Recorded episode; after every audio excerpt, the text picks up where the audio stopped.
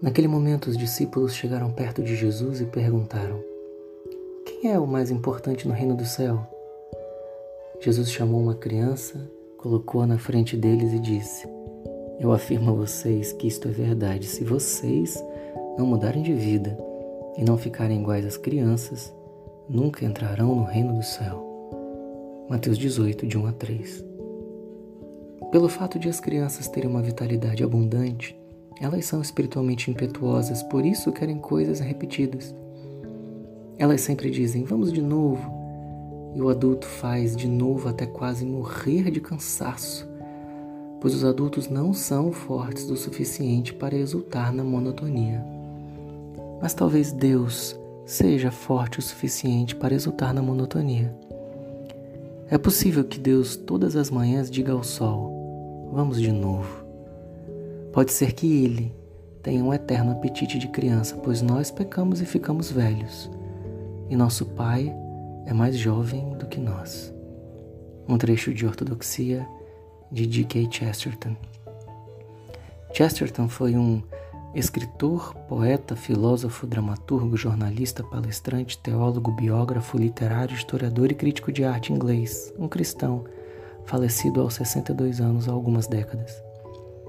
Todos os onze ofícios de Chesterton tinham a ver com ficar em um quarto frente a uma folha de papel. Chesterton olhou o tédio nos olhos, examinou seus efeitos e encontrou remédio nessas fontes à prova de críticas. E o remédio para o tédio está, sempre esteve, nas crianças e em Deus. As crianças dizem de novo tantas vezes porque são capazes de exultar na repetição. Nós é que crescemos e nos tornamos rabugentos, ranzinhas, murmuradores, ingratos. E o universo é repetitivo, o universo é estruturalmente entediante. No movimento dos astros, no ciclo da água, na lei da semeadura. E mesmo sendo assim, as crianças continuam repetidamente lindas. O universo continua absolutamente mágico. Porque sempre pode existir encantamento na repetição. Hoje, 20 de março de 2020, de dentro da nossa quarentena, a monotonia talvez pareça um pouco mais evidente e por isso mais incômoda, mas na verdade ela sempre esteve aqui. Por mais cheio de energia que pareça ser e por mais purpurina que jogue no seu Instagram, todo ser humano precisa da segurança de alguma monotonia. É saudável dormir e acordar na mesma hora Faz bem comer na mesma hora. A maioria de nós quer a certeza de um mesmo endereço para onde voltar repetidamente todas as noites. Então nós podemos sempre vasculhar em nós por essa exultação infantil na monotonia que acabamos perdendo em algum lugar da nossa murmuração adulta. Porque repetir o que é bom nunca deveria doer. Talvez seja isso, entre outras coisas, que Jesus quis dizer quando pediu que fôssemos como crianças, para assim sermos capazes de desfrutar do reino do céu. Porque nós pecamos e ficamos velhos, mas nosso Pai é mais jovem que nós.